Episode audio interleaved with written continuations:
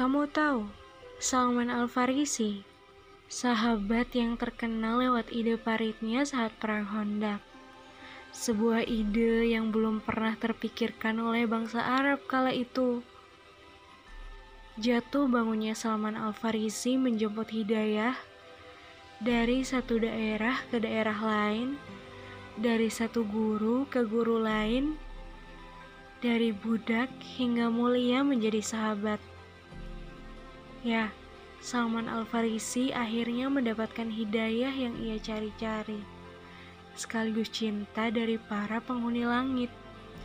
Ia benar-benar membuktikannya. Itulah harapan.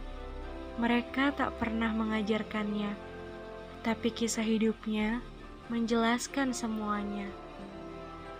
Maka, Hidayah itu perlu dicari, impian itu perlu dikejar, keinginan itu perlu dibuktikan, dan cita itu harus dijalankan.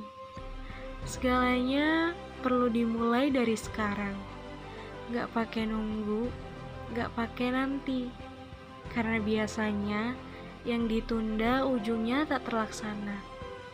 Akhirnya diam, kemudian menggenang.